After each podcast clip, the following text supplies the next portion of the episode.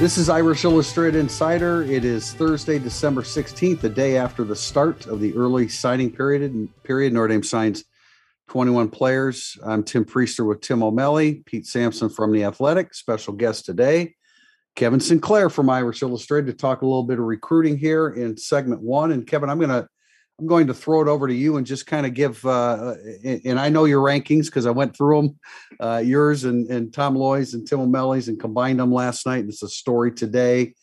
Um, but just your general thoughts of, of, and I know we talked about, you know, the overwhelming sentiment being expressed here is about the guys that were lost by Notre Dame, but uh, the 21 guys that were on the list yesterday all signed with Notre Dame, and that wasn't the case for a lot of schools that lost their head coach.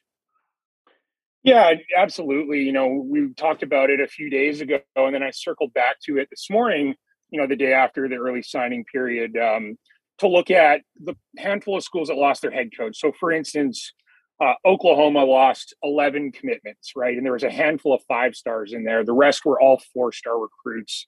Um, Florida lost nine commitments. TCU lost nine. Uh, Oregon lost eight. Um, and then for each one of those schools I just mentioned, um, unlike Notre Dame, um, anywhere from one to five of those commits didn't sign yesterday, right? So you look at Notre Dame, they lost three decommitments compared to 11, 9, 8. I mean, that's drastically lower. Um, and all 21 of their commits signed yesterday.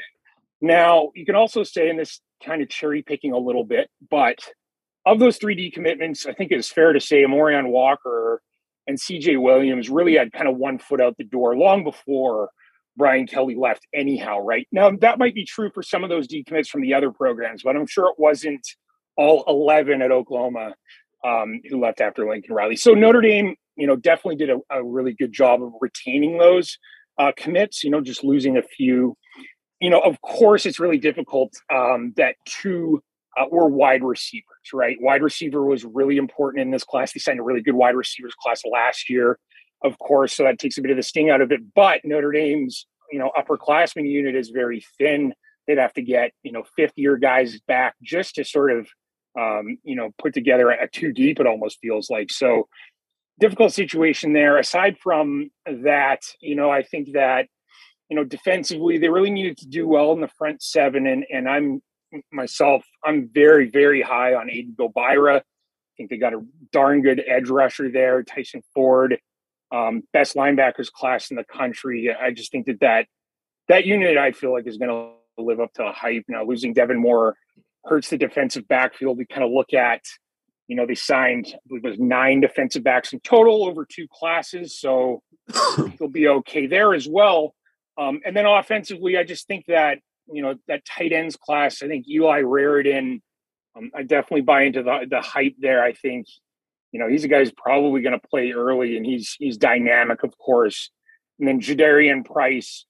Last cycle, I uh, labeled Logan Diggs the most kind of underrated, underhyped recruit, the biggest riser as a senior, those types of components. And I think Price might be that guy as well this year. So um, Notre Dame, you know, may have underwhelmed at wide receiver and quarterback, and that hurts. And those must be top priorities next cycle. But given all the circumstances, almost like last year, not being able to have visits, Notre Dame is sort of handicapped once again by losing its head coach. But of course, did a fantastic job retaining it. And you can um, gauge that by looking at the other programs that lost their head coach and the fallout that they saw we were asked i was just asked on a message board i just responded to it where did you guys uh, and i had your sheets and we had to redo them twice. Uh, where did you guys have tim o'malley jump in here on this as well? Cj williams and and devin moore ranked within the class. For whatever that's worth that's yeah yeah. I had uh, williams four so it was between Raridon and Merriweather, and I had more 10 after uh, Gobaira Schrauth, and I had a junior. Tuihalamaka? Yeah, for myself, I had uh, similar to you, Tim. Uh, I had C.J. Williams at four and Devin Moore at eleven. And I had Williams at two and Moore at eight. I mean, they're both good players. And again, you know, this, it, you know, when we rank them, and I think we we may change the format next year because I'm not sure the value in in ranking players amongst your you know within your own class. But I thought Williams was a guy that could impact the receiving corps from day one. Uh, and and I thought Moore was was the best of those those DBs. So that was huge. We all had we all had Amorion Walker ranked down much further. Uh, yeah. and, and, with him, and I wrote this in today's Thursday thoughts. It was it's more of a numbers losing him how you did, and because of the numbers situation at, at wide receiver, it, you know that's the reaction to it more than it is. This is a guy that was going to be a great football player. He may he has length and he can do some things and and uh, and he'll has have opportunities his as his new stop or the the team they chose to sign with, but Kevin, while we have you here in segment one, uh, I want to ask you about a couple guys that you had ranked uh, a little bit higher than some of some of uh, uh among Tim, Tom, and and myself. You had Joey Tanona number seven on your list. Can you speak mm-hmm. Uh, with regard to him?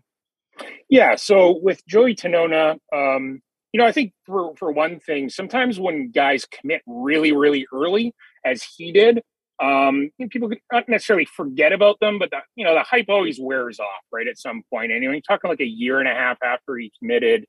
There's some components of him that are forgotten, but for me, um, was already very high on him, um, and I did a lot of reporting on him. I know his head coach Scott Turnquist, but when I, I watched, what I did was I watched all his playoff games this year. So those are just weeks ago, and I watched him play against uh, Cathedral of Indianapolis, and you know, they have this big Kendrick Gilbert. Notre Dame's actually recruiting him. He's about, I don't know, he looks like he's about 280 pounds at 6'4, 6'5. Um, and he was, um, you know, been three man fronts. He was up on Tanona, and Tanona just just buried him, just erased him um, in the passing game, completely stonewalled him. And I'm talking every snap. And then in the running game, whether it was he was lined up against Gilbert or another defensive end with size who was a D1 guy, um, he was really a body mover there. He was uh, dominating, and it was so consistent, right? And I, you know, I watched the other offensive linemen as well. I've seen Schrauth. Schrauth really didn't. He plays against quite poor competition. Um, we'll find out more about him in the All American Bowl. But when I look at the whole body of work, you know, he bench presses 400 pounds. His technique, his strength, and how consistent he was against D1 and Power Five bound defensive linemen he was dominant. So yeah, I had him ranked quite high. And O'Malley, you had Tyson Ford uh, higher than than the other three. You had him number five. What do you like about him? Well, I think we we tend to, and I believe I wrote this um, in my review, is we, we tend to see the pass rusher right away, and I like Gobaira. And we always we tend to see a pass rusher and immediately value him more so than the strong side end that develops into a guy that plays strong side end, shifts inside, like Myron or Jayson can Ademilola can do in the in the packages. And I also, when you, you mentioned the uh, how we may have to tweak this in the future, like I have Tyson Ford going to Mike Elston. So Tyson Ford gets a bump up one or two spots for right. He's going to be coached yeah. by Mike Elston. Yeah. I mean, I don't know if Tyson Ford's a better prospect than Schrauth or somebody else, but I know who the defensive line yeah. coach is for Tyson Ford. And I like what he said yesterday, Elston, when he said that Tyson Ford's a sponge that wants to watch film with him all day long. Was like, all right, well, I appreciate my ranking at this point. So yeah, we'll yeah. Pete, do you have somebody that that maybe is ranked a little bit uh, lower by twenty four seven Sports or whoever uh, that that you have higher on on the list? I, I like Gobaira quite a bit, um, and I guess Kevin and I have talked about that previously. That he to me seemed like that was a, a really good value take for Notre Dame early on. I think they got sort of ahead of the game with him. Uh, um, so that that would be probably the guy on my list that most. And I would say like CJ Williams. I I liked him. I think he's a really good player. I hope that Notre Dame fans don't feel like Golden Tate just walked out the door. Um, you know, he's I thought he was like a Avery Davis plus kind of player. Um, you know, a slot stronger than Davis earlier in his career, but not not somebody who was a burner. That's that is for certain. Yeah, I, I mean, I agree about the the flat out speed and burner stuff, but I. I don't, I don't know if this is an exact comparison, but I, I mean, I looked at CJ Williams as a volume receiver guy. It's going to be like a Rhema McKnight and just pile up mm. receptions. You know, I think he's very strong. I, I know there's talk about you know, great speed and separation. But I just love the way he, you know, the way he played the game, the way he plays the game with a ton of confidence. And Um, maybe, fortunately, you know, T, TJ Jones, maybe somewhere between Davis and TJ Jones, okay. like does everything well, but like, is he going to do anything just going to blow you away? I'm, I don't know, but his strength is that that's very rarely do you, you look at receivers and they're like, all right, the strength is actually the best part of his game. But that that's true with CJ yeah, Williams. It's going to be interesting to sort of see how he develops. I would agree with that. Billy Schrauth was a guy that I had rated very high.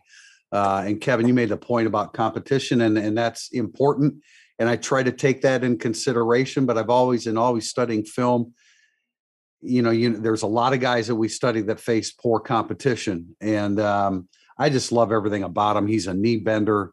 He's powerful. He's relentless. He's aggressive. I think he's going to be a great offensive lineman for Notre Dame. But Notre Dame thinks Ty Chan is going to be a great offensive lineman. And, and, and, you know, Ashton Craig showed some things his senior year I mean, that is a big mobile. Kevin, I think you mentioned, you know, n- no bad weight on him. He he, he can mm-hmm. move really really well. I think that offensive line is a really good group, and I you know I understand focusing on on the losses, especially when they all come a- at the end of the process. But um, yeah, I think it's a very good class, and there's certainly reason to believe with Marcus Freeman at the the head of this uh, that when he has a full year, a full cycle that he's not going to lose players like that and he's going to get the wide receivers that they need and they need wide receivers now. Now you know if you get the veterans to come back which it looks like there's a pretty good chance of that um, you know you're fine for 2022 and as you mentioned kevin they did sign a good class last year receiver. I mean colsey's going to be good. Styles is already good. They like Jaden thomas a lot uh, and every mm-hmm. time we've seen him briefly he's looked pretty darn good. So you know, and then you of course you have the transfer portal where they're going to go into. So um, I understand a disappointment. I think it's a really good class. The linebackers are really good. The offensive linemen are really good. Uh, I like Jadarian Price. Um, you know, I think the defensive ends, uh, again, going back to you, O'Malley, on that, I, if they're coached by Mel, Mike Elston, and we do have a question on Mike Elston in segment two. Um, have we, we haven't even mentioned Jaylen Sneed. Oh, by the way, he's pretty good too. yeah. An answer.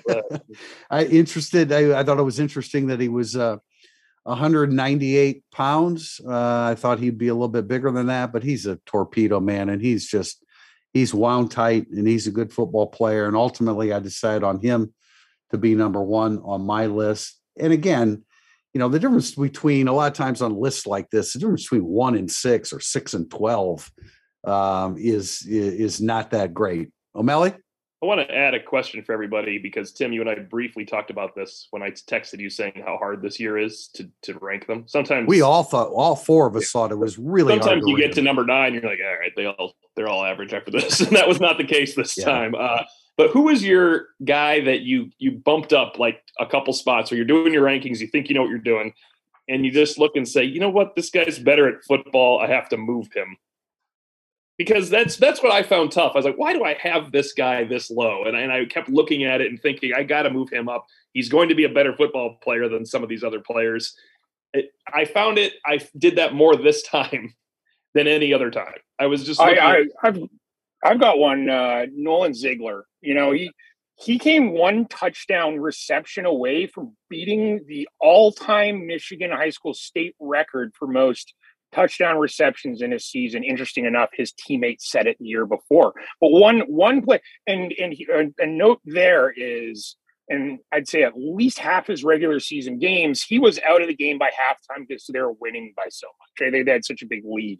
Um, had there been a bit more competitive games, I think he would have broke that record. But that just speaks to his athleticism. I mean, you look at look at the kid; he's about somewhere around like 205 to 210. Um, it's worth noting those height and weight lists on that we saw on Notre Dame's uh, website. You know, some of those might have been taken, you know, months ago for all we know. Some guys who haven't visited in a while. But anyhow, aside from that, he is absolutely shredded. That kid. I don't think he has an ounce of body fat on him. His body, he's six three. He's real long. Um, and what's great about him as well is he's former safety and his coverage skills are are very very good. You know, I think he's going to be really good on passing downs. But you just sort of put all that together. He's also something I maybe myself didn't report as uh, well enough or enough is he was really kind of like Drew Pyne was in 2019 and Blake Fisher was last cycle. He's kind of like a leader of that recruiting class. really rallied all the guys. So there's a maturity component there. There's a, a, a you know potential future captain component to Ziegler as well. There's just a nice cocktail of um, you know attributes about him that that you know make me excited about his future anyhow. And I bumped him up according to some of that. Yeah, you know, four weeks ago, six weeks ago, however long. I mean, you, would say Eli Raridon and would say, "Oh, okay, well, maybe he is a up." And now everybody rates him highly. Yeah, he's right. He's he outstanding. So, yeah, no, he really doesn't count anymore. And you know, the the guy that I had the most difficulty, two guys I had the most difficulty rating, and part of it was because of Raridon, was was Holden Staes, who I I really liked the first time I saw his film. Uh, you know, I'd like to see him stay on his feet a little bit more consistently. I couldn't quite move him up as high as I think maybe his potential is. And the other guy that I've been conflicted with is Ty Chan because I just don't, I just don't see the film that matches the rating. But I also know he's six six three hundred and he's an athlete that can bend. And yeah, so, yeah, I can I can uh, t- tell a bit about Ty Chan. He's just never had. He's a very small school. Never really had an O line coach, and it wasn't until just this summer where through the gym he works out at, he got to just start training with a former NFL offensive lineman. And his trainer talked to me. He said after their first session, he said, "Yeah, well, he is entirely raw, and he's got to work on a lot of things." But he's, you know, really, really bright He's incredibly strong. That's another thing. He is. He might be the strongest kid in the class. He's a, a real dedicated weight room guy. Um, but yeah, he's really there's a lot to work with there. But he is very, very, very raw as an offensive lineman. That's very impressed with the way uh, Niuafe Tuihalamaka changed his body in his oh. senior year and became a lot quicker and explosive. And I mean, a guy that can, I mean, he can come off the edge too if you if you want to do that. But I mean, he mainly, um, you know, blitzed from the, the, the middle of the line, and I think he's got a lot of potential too. That's, um, that's why I asked the question. Was yeah. Was oh, that was the guy. Yeah. That was the right. Tim, what Tim and, uh, and, and Pete, why don't you guys chime in here with this as well? I, I don't know how much. One, I, I want to go back to Kevin's point about Ziegler. Is he referenced sort of Joey Tanona being like, you know, earlier you kind of forget about him. I mean, Ziegler committed to Clark Lea. so that's that was a long time ago. So, and somebody that sort of gets brushed aside with Jaylen Sneed, kind of understandably. I mean, I think we, we would all admit J- Jaylen Sneed does some things that are really freaking unique. Um, I mean, Emil Wagner is a fascinating prospect to me. Offensive linemen who can dunk, I think, are that's generally a good trait to have. Uh, and then, you know, I, I think Blake Fisher and Joe Alt, I mean, the career, the career, the freshman year that they've had, how quickly they look like they can play. That it's a, it's worth remembering. Like that is a huge, huge exception to the rule, and probably not good when somebody does become the exception because it means something is a bit amiss in your your upperclassmen. So, I mean, what is, you know, Emil Wagner? Like we can check back in 2023 on him, um, but if that goes according to plan, you know, again, O'Malley reference Tyson Ford and Mike Elston. Well, Emil Wagner and Matt Balis is kind of an interesting combination as well. So where all that goes, I'm I'm incredibly fascinated to see what becomes of that guy because just the way he's built is unlike every other offensive lineman that they have on the roster. Yeah, I, I think Wagner's. I mean, you talk about toolbox. Yeah. That that damn toolbox is loaded. Now let's see if he can add the weight and play with you know the the the demeanor that you know and and he he's a try hard guy, man. There's no doubt about it. But his toolbox is full. O'Malley. Well, mine was Tuihalamaka because I kept I pigeonholed him on previous film and everything, and also just with their packages is well, that's a two down linebacker. How much can I have him if he's not covering? You know, if he's not in coverage, how valuable can he be? And then I thought, you know, those two down linebackers that get 80 tackles and 10 for loss and 25 stuffs are pretty good players too in college football. And when you add that he did kind of reshape his body and he can definitely impact the pass rush as a blitzer. He's a almost a three down linebacker all of a sudden. Yeah. So that's what no, I agree. I pushing him up in that. He cha- the way he changed his body is really, really impressive. Hey, Kevin Sinclair, we appreciate you joining us here today. We'll do it again. Yeah. Come- thanks very much, guys. Have a good day. Segment two coming up, burning up the boards. Looking for a gift for the Notre Dame fan on your holiday shopping list? Help them commemorate their first Notre Dame game or loyalty to the Fighting Irish with the Notre Dame Football Heritage Project certificate. Your donation, $5 minimum, will help the Ara Parseghian Medical Research Fund and the Notre Dame Gallivan Journalism Program. Visit ndcertificate.com to learn more. Burning up the board, segment two. We start with a question from Brian739. Do you think Eli Raridon could be part of the wide receiver solution in 2022? Part of the passing game solution, possibly in 2022. Yeah, whatever you want to call it, Whatever whatever you you wanna call align it, them, it yeah, doesn't really I matter. do think people are trying to like move him to W because they missed out on two receivers, and that's not that's not going to be a thing. He'll just be a really he could be a really good complement to Michael Mayer. The W No, you- be- you have Austin, Colzie, and Wilkins maybe. Yeah. You don't, you don't need anybody, right? If if Austin's back, of course. If, if Austin's back. I mean, he may kind of be, you know, I mean, he's taller than Alec Pierce from Cincinnati, but I loved Alec Alec Pierce, and, and he's more like six three. But I mean, you could. I, I think Raridon's athletic enough that yeah, call it whatever you want. I mean, nowadays we can say W, X, and Y, but those guys, you know, Tommy Rees is aligning guys all over the place. So whatever you want to call it, right. he can, as you said, he can help in the passing game. What are your thoughts on that, Pete? I I would echo what you said, like where he aligns. I mean, and they've been doing this before Reese was here. I mean, they I remember they're you know, bubbling out Ben Koyack and Troy Niklas, and like it just that's just creative offensive scheme if you have strength at tight end. So it's it's Eli Raridon is not going to make up for the poor recruiting at receiver this cycle, but he can certainly help your passing game in some unique ways moving forward if he's as good as Notre Dame believes that he is.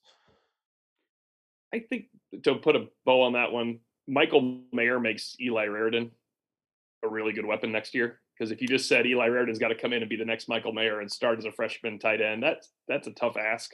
Mayer just seems so polished forever. We were never Oh. underrating Michael Mayer. You know, Yeah, I mean, you, have an All American and a really intriguing freshman. you talked to you talked to Rees about Raridon. He he is quick to make the Tyler Eifert comparison. Well, Tyler Eifert redshirted. I know he had a back, but like he was a, barely a rotational player on that team. Yeah.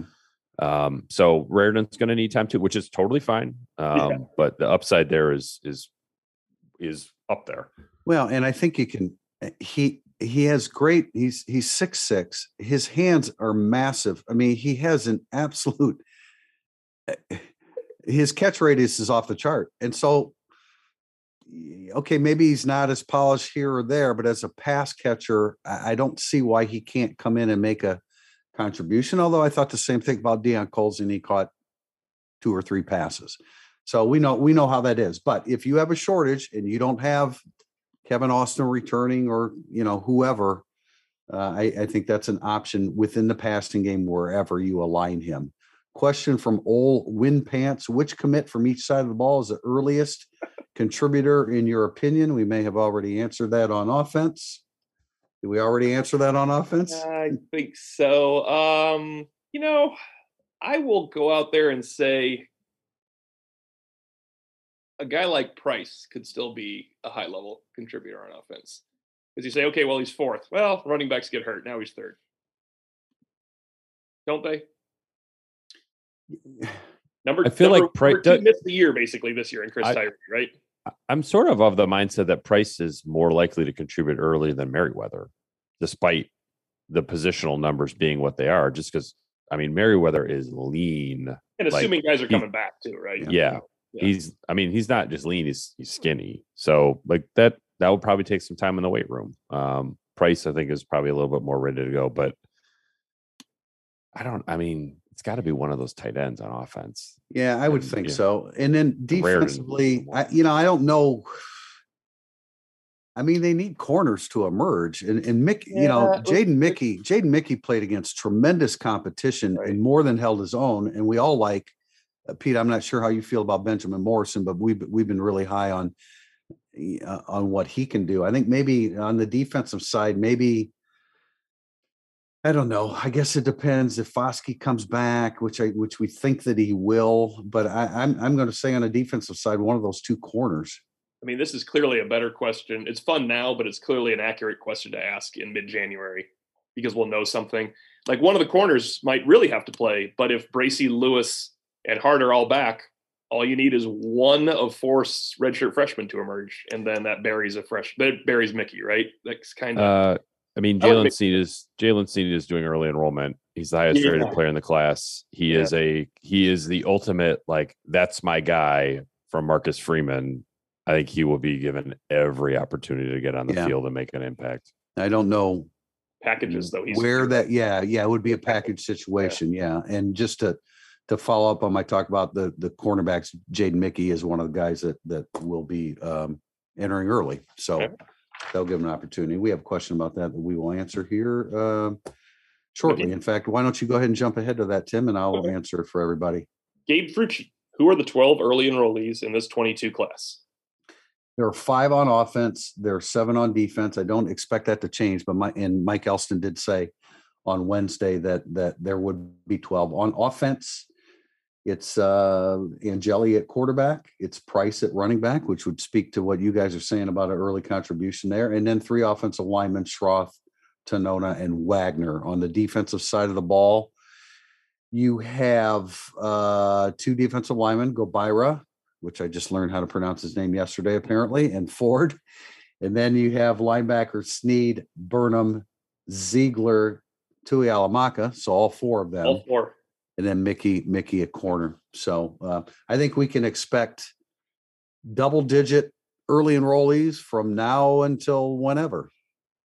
Right? I mean, they're going to, especially with Freeman, Freeman's going to is going to encourage those guys. I mean, those are going to be guys that are going, going to want to come in early and play for Marcus Freeman and, and Notre Dame. So that's the group.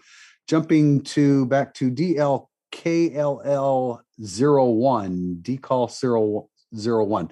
With the lack of depth at wide receiver, does Notre Dame go after a guy like Reggie Fleurima or Xavion Bradshaw? Uh, I think I wrote that in for you guys. I don't know if you know what their situation is, but Fleurima verbally committed Northwestern. I didn't see anything about signing. He may have done that since I typed this out. And then Bradshaw uh, will will not sign until February, and apparently it'll be Virginia Tech or Vanderbilt. I, I'm not sure that I would limit it to those guys. Right. Um, that um, there's a receiver that committed to IU from Indianapolis who didn't sign yesterday, I believe. Um, you know, not somebody that Notre Dame has evaluated that strongly, but I mean, I, I talked to somebody in the Goog about this on Sunday night, and I basically was like, all right, well, what happens if CJ Williams and Amorion Walker leave? And there wasn't much of a sense of like, okay, here are the next two or three guys would be in on. Um, I didn't get the sense that there were sort of like plan B options out there, which is again, this is this is part of the the issue with Notre Dame's recruiting at that spot. Like there there wasn't a if A then B scenario. So I I think I'd be option one, get Kevin Austin, Avery Davis, and Braden Lenzy to come back. Option two is probably grad transfer, and option three, I think, would be to go for a high school prospect that you you don't really know anything about. I think you're doing option one, two, and three.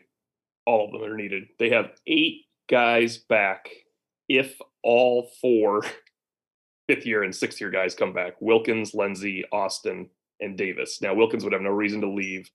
Lenzy would have to make a poor decision to leave. Austin, we've talked about his poor decision versus maybe ready to move on in life. And then Davis has to decide if he wants a sixth year. I, I would think we'd trend that way. But without them, without those four, Doomsday, you have Styles, Colzie, Thomas, and Merriweather as scholarship wide receivers on the Notre Dame football team because you have one from 2019, 2020, and 2022 on your roster. Merriweather. One receiver, three classes. Yeah, so you have to remain open-minded, but between of now and February, Yes, you know, absolutely. of course, uh, but you need at least one grad transfer and probably two. Yeah, and if you get one grad transfer and one one more freshman, Right. If, Au- yeah, if Austin returns, you know, I mean, those kind those kind of things. Uh, Davis, I'm sure, is probably going to return. He's he doesn't have anything.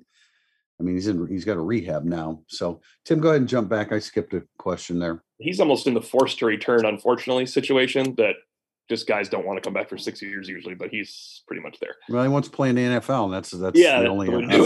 opportunity. yeah. Wash ND, considering the Amorion Walker situation, does Notre Dame need to go back to a if you're looking, we're looking policy? It's pretty embarrassing to get duped again, just like they were duped by McGregor two years ago. and be left with a one person wide receiver class. Well, they were duped by the family of the recruit himself, which I mean, they're the ones that should bear the most embarrassment, but we don't know we don't know them personally. So I guess you know Notre Dame is the one that, that that's embarrassed and duped here. Um, I don't think you can do that. The if you're looking, we're looking policy. I I mean, I just don't, you know, especially with the way Marcus Freeman intends to recruit and everything is player centric, and I'm not sure that they're of the mindset to to go back to that that line of thinking. I don't I don't really think that you can. At well, this I would point. uh, I would change the policy to we're looking. Like you should always be looking, and I think that was where Notre Dame sort of got caught flat-footed. Is like they didn't expand the net outwards. Like you know, last year they they were all in on Will Shipley, and then they lost him, but then they still had some counter moves to make later. Ultimately, that gets them Logan Diggs and Audric Estime. Like this, this that was not the case at receiver.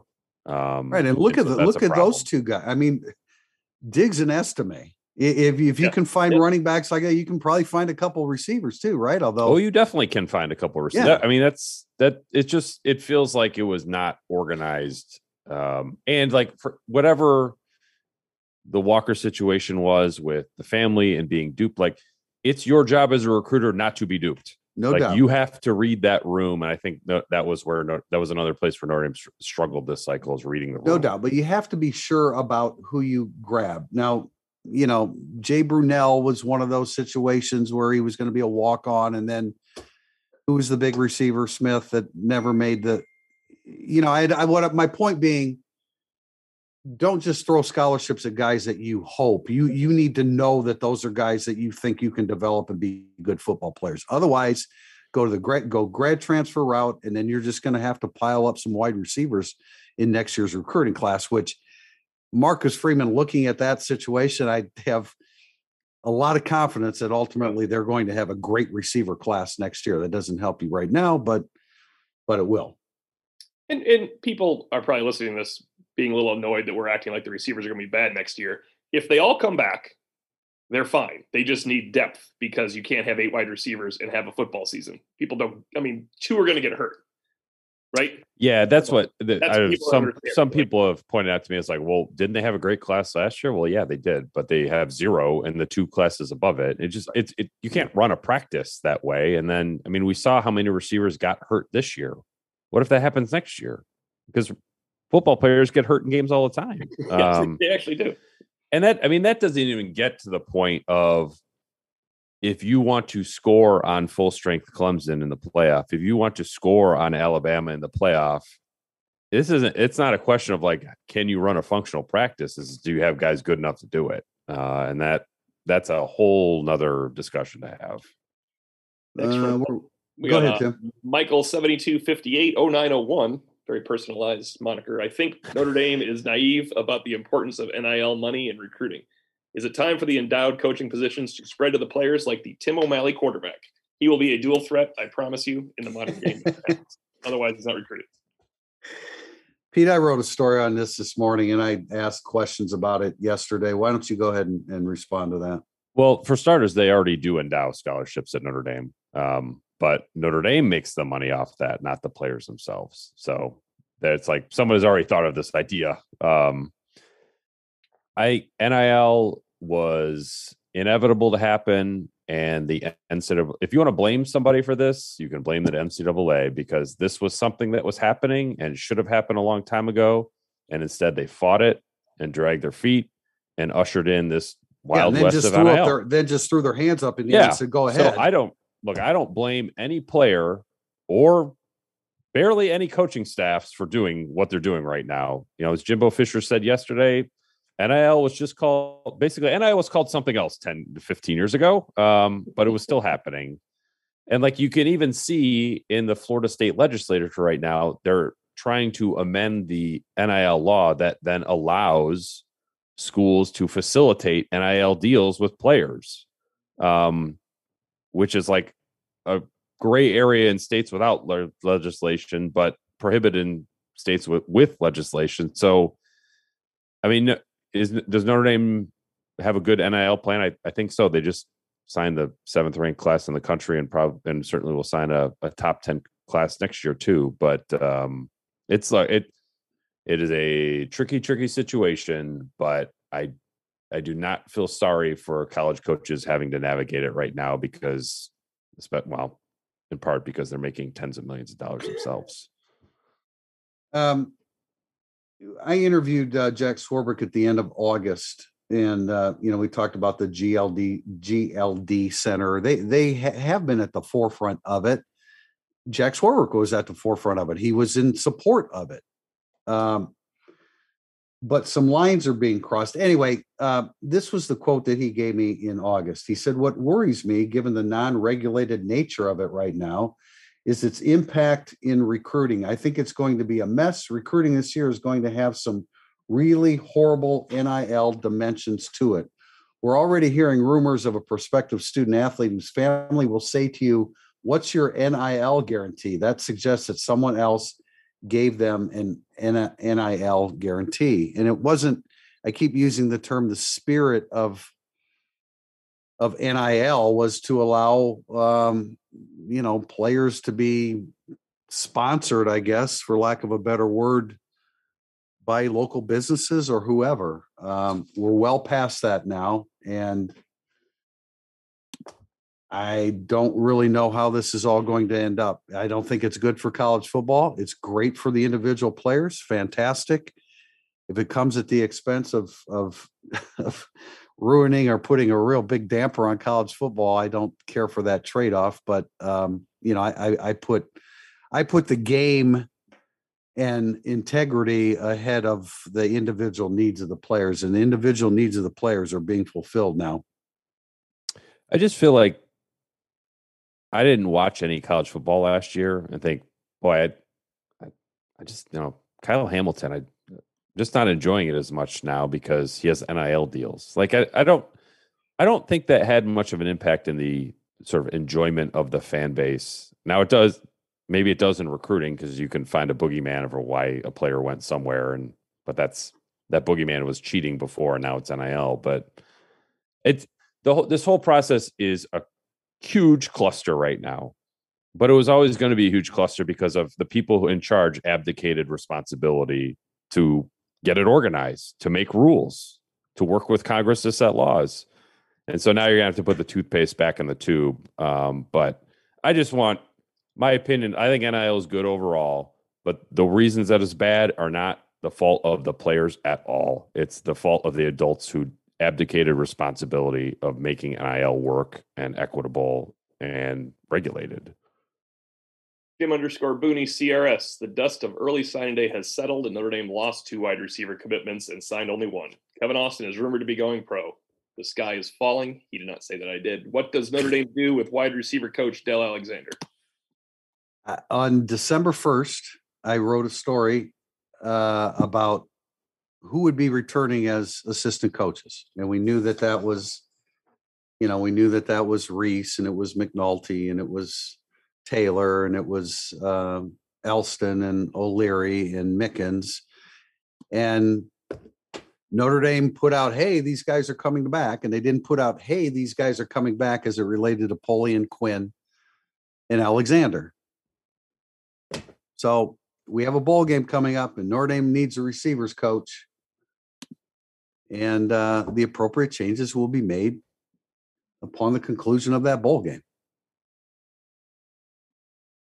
I right? agree. It's there's I don't know how you could not make a change at this point. I mean, when when you have the offensive coordinator going talking about, you know, no one wants to be the black sheep or guy not pulling his weight, and you're like, wait a minute, Notre Dame just signed one receiver uh, in a class that needed three or four. It's and your head coach is like, I demand everyone be on their recruiting stuff on the staff. Like at I think it lays it out pretty clearly. And that that is a, a big change in how important recruiting is viewed by assistant coaches from where it was under Brian Kelly. I mean, how many times would we talk about like, no, just Coach X, like Todd Lyght struggled in recruiting, but Todd Lyght was on staff for a while. Autry Denson struggled in recruiting, but Autry Denson was on staff for a while. I don't, I don't think that that's going to be allowed to go on nearly as long moving forward. Like you're going to have to be good from the jump.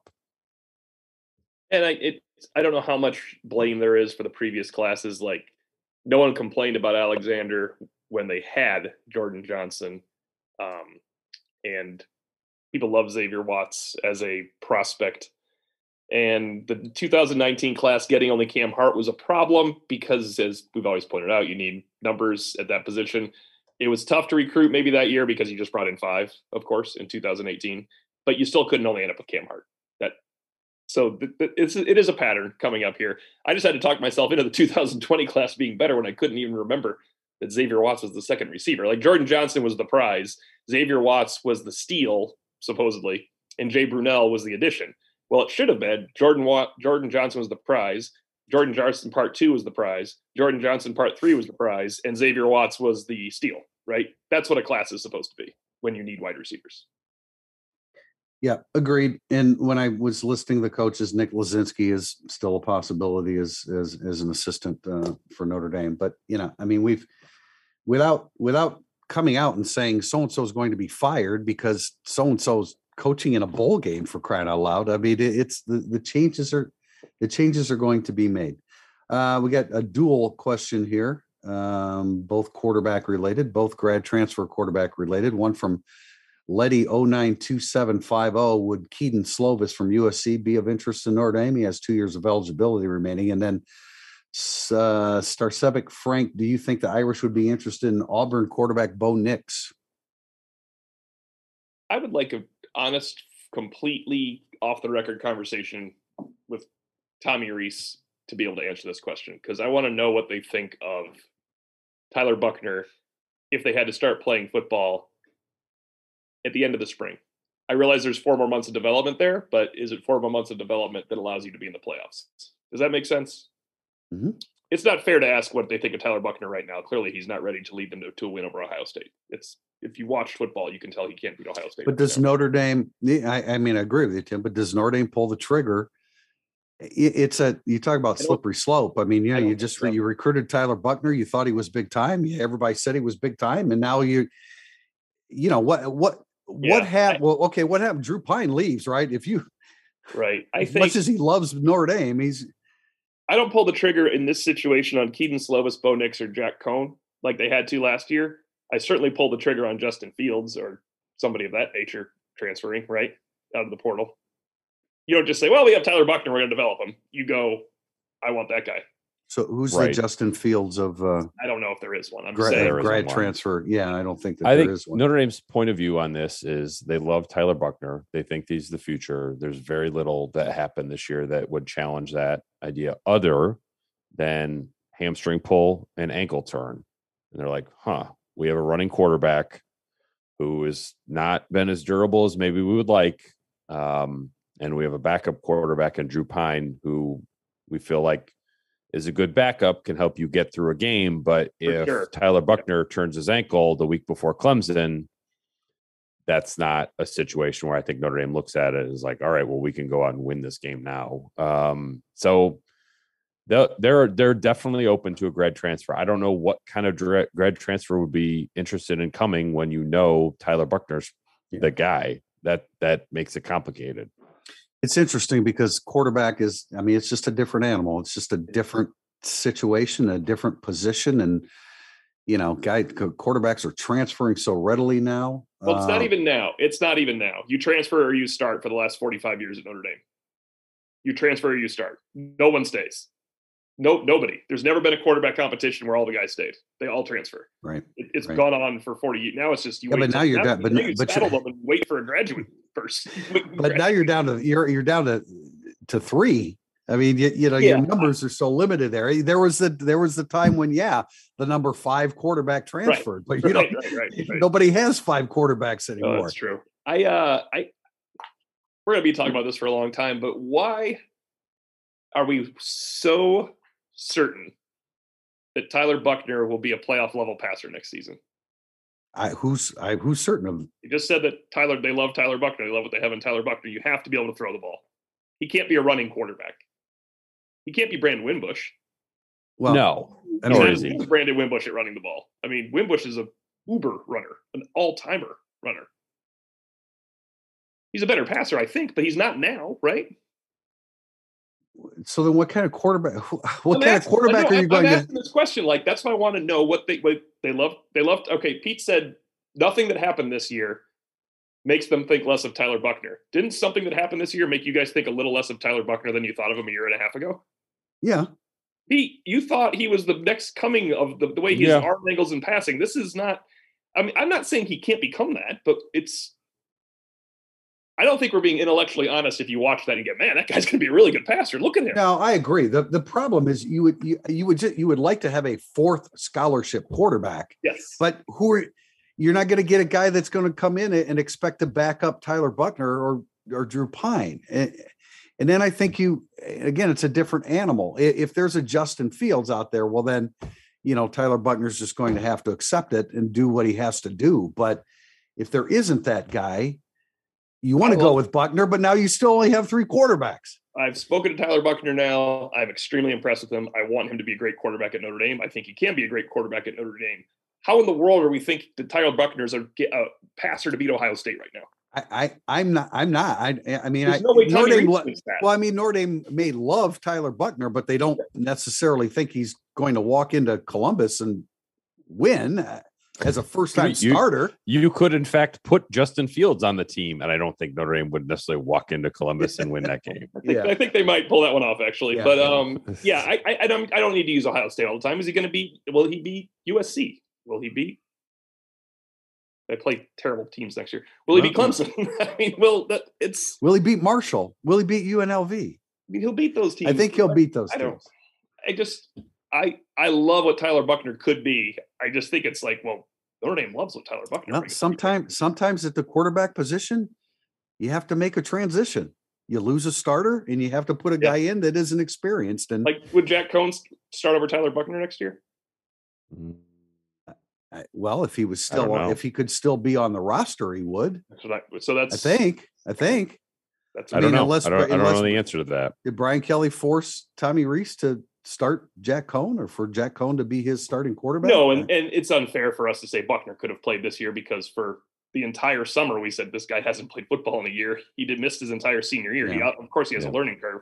I just thought we would see more as a passer, and I, I don't think I'm alone in that. I just think people. well, I, That, I would, no, that's I would totally reasonable. Like that's that, all I'm saying. He's. but that's like I I'm looking at it from the point of view of like, did I think I was going to see more from a passer from Tyler Buchner? Yes, but when you talk to people who do see Tyler Buchner every day, they have seen more from him as a passer. So right, that's it- sort of that's where I have a little bit more confidence. Like this is going to actually right. We're out. judging it based upon Tyler Buchner throwing 22 passes or whatever it was, 25 passes.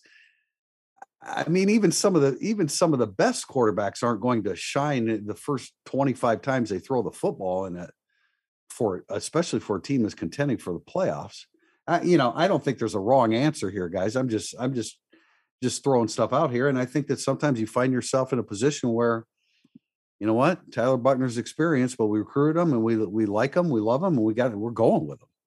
Yeah, no, that I get. I completely get that. I'm just Yeah. wondering if they were honest about how well he throws a football right now. No, I gotcha. I gotcha. Uh, MAK 341. What are your thoughts on this offensive line class versus some of the classes in the past? I mean, last year's looks awfully good right now. We're going by that, right? They have two starters for the next three years at tackle. But you probably Yeah, like haven't you, even seen you'd Caleb have Johnson. you like this class better on signing day though, though, right? Yeah, yeah, I think you're right. It's hard. You, you'll like them better in reality because Joe Alt and Blake Fisher are not. They're starting. Yeah, three or yeah. You have to remember how you felt on signing day last year, and Joe Alt was like, "Oh, I really like his potential." Not like, "Well, he's going to start seven games." Um, They're going to win the ball. yeah, what? Yeah, e- It's just everything. like that's back to back classes is awesome with that. yeah, it's it's it's really good, and I love Schrauth, and I think Chan has a, a, a lot of ability, and Wagner has a an extreme amount of ability, and like Sinclair said, I mean, Tanona is Tanona is when when Tanona does what he did against uh, uh, against quality five star defensive linemen, that's notable, and and uh, Ashton Craig is man, his senior film was impressive. He's a big, lean, quick, strong dude. So I don't know. You know, I, with with 39 previous classes for me to comment on, I'm not really good about always differentiating between offensive line classes from uh, 2014 and 11 and 9. But this is a really really good one. Really, 10 good. linemen the last two years. I have a fun game for you. All right. Next season or 2023, you're not allowed to have a fifth year starter. So no Correll, no Kristofic. All right. You can count Carmody and Baker. Who is your starting five? Two years away. You're not allowed to have a veteran. Like your oldest Oh. guy is this current freshman class that's already played. So, Fisher and Alt right? Fisher and Alt are starting.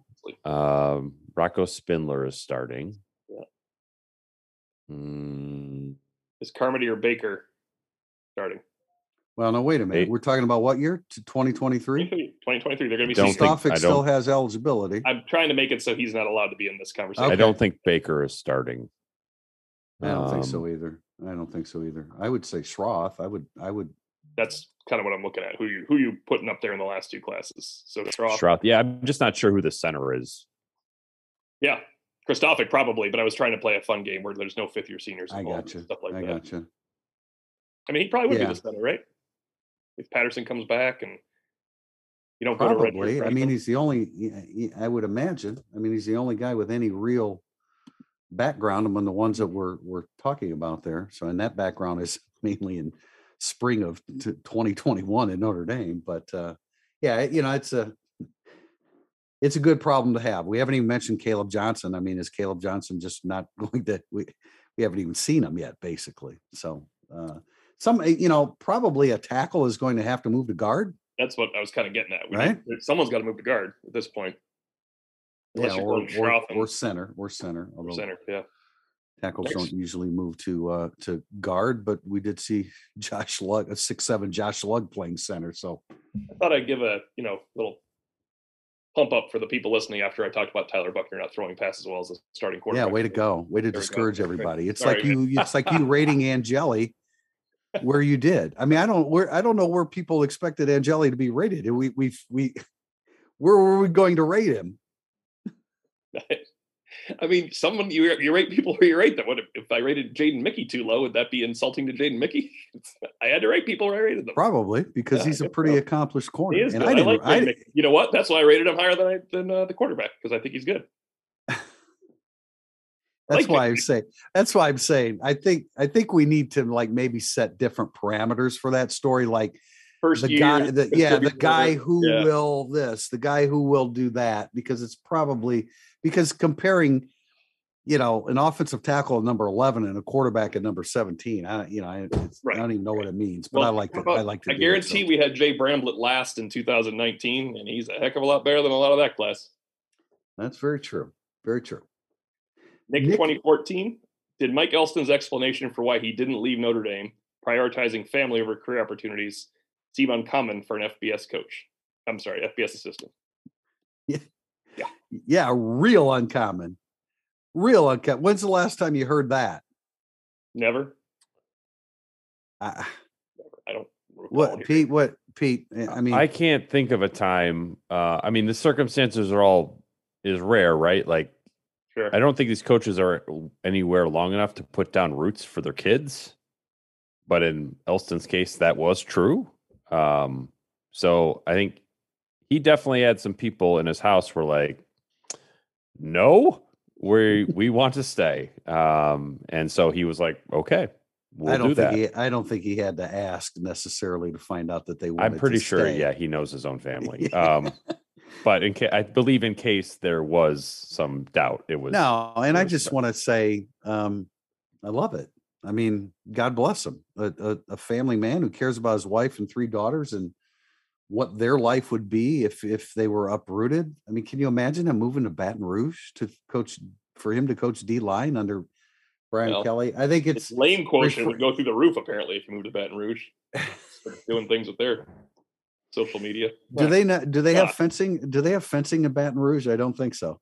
Do they have I think editors? they just throw sticks at each other down there. I don't. Do they edit? Do they have social media editors in Baton Rouge? They, hey, they, this might not be the best look, man. I'm, I'm just just spitballing here when I'm watching this back. It, it wants way, to I went to explain what you're talking about. Brian Kelly on a stripper pole with a quarterback. I don't know. That was kind of weird to me. It was, I found it strange. I thought it was odd. But I went to a concert last night at the Morris the Morris Civic Auditorium for you longtime South Bend people. Uh, Straight No Chaser with my in-laws, and there are a lot of people. Their band originated from Bloomington. He opened up by saying, "I would like to thank all of you for bringing your families out here today." it was really funny. and he said something like, "I do declare" later on. It was it was quite. Oh my god! Yeah, yeah. And then it ended with they were introducing themselves. And one guy's from Cincinnati, and he goes, "I'm from Cincinnati, Ohio." Some of you know what I'm thinking right now. it was pretty good. So it has reached uh, other places. That, well, yeah, and to put a bow on it, I mean, I think I think what Mike Elston did and does and believes in is it's wonderful. It's, it's, it's refreshing too. I've sent it. I sent his quotes yes. to people today. I think it's I think it's great. I don't yeah, want to make light of it at all. I think he I think it's a great thing, and I'm glad that he's a great coach doing it too. Because if he was a bad yeah. coach, he wouldn't care as much. Right, we're going to end this segment um, with actually. Have you guys heard the Notre Dame's playing Oklahoma State in the festival? Uh, so it is a question that, and and hopefully as we move forward from here, I want to turn my attention back to well, of course, the the the coaching hires, but that's not going to happen. Right. Although, you know what? I mean, I, I mean, it's not going to happen right away. But I, I do think that the offensive line situation will will move pretty quickly here uh, from this point out. Uh, anyway, last question from Denver Maximus: What are your thoughts on how the offensive line scheme will be different without Kyren Williams against Oklahoma State? Will any adjustments need to be made to keep Jack Coan upright? you know, I mentioned Chris Tyree is. Uh, I, know we all love Logan Diggs. I do think Chris Tyree is the key to this game. Just they're going to trust him more in these situations. Um, Diggs has a natural ability, I think, to do it, but Tyree's been through it against top teams, and now that he's healthy, I think he's going to be in the backfield a lot. And we are just going to find out, man. 54 snacks against a team that couldn't protect anybody for five weeks. We're going to find out how much better this offensive line is it is the the game is right there. It's that's that's the bat that's the football game. Yeah, I mean, you can pick up blitzes as a way to stop blitzing, or you can scheme your way to get the ball out in one second. Um, and where's that ball going to go? Probably through running back. So that's Chris Tyree. That's Logan Diggs. That's I think that you know keeping. And we talk about this all the time with like well, just put a spy on Denard Robinson. Like, well, the spy's not going to be able to tackle him. Um, if you keep Logan Diggs or Chris Tyree into block, there's no guarantee they're going to be able to block who's coming uh, because the scheme is so good. So I would be more inclined to like get those guys out under routes quickly and drill hot routes and blitz reads with your receivers uh, for the next two weeks Then I would be like, okay, how can you play exactly like Chris Tyree played in a blitz pickup capacity. I think we I think we see Jack Coan go back to the one, one two three throw mode yeah. that they were in when he when he uh, you know at mid season Virginia Tech and then moving forward. But as we got in November and they played worse defenses, they were they had the luxury of being able to um, you know maybe take a five step drop and let some some uh, some routes to unfold. The other thing is, you know, you talked about Pete about hot route hot routes and things of that nature. Oklahoma State, I don't see a lot of they press, but I don't see a lot of contact type of press off the snap of the football.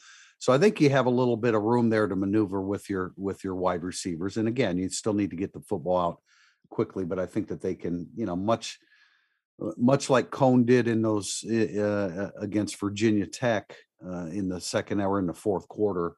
I think they'll be able to get some things to the whiteout. So we'll uh, continue to look at that. I'm looking forward to getting back into uh, some Oklahoma State film. We will come back on Monday, December 20th, and then not sure what our schedule is after that as we head into the holidays. But for right now, we'll say that Monday, December 20th, we'll be back uh, for Irish Illustrated Insider. For Tim Prister, Tim O'Malley, Kevin Sinclair, and Pete Sampson, we appreciate you joining us today.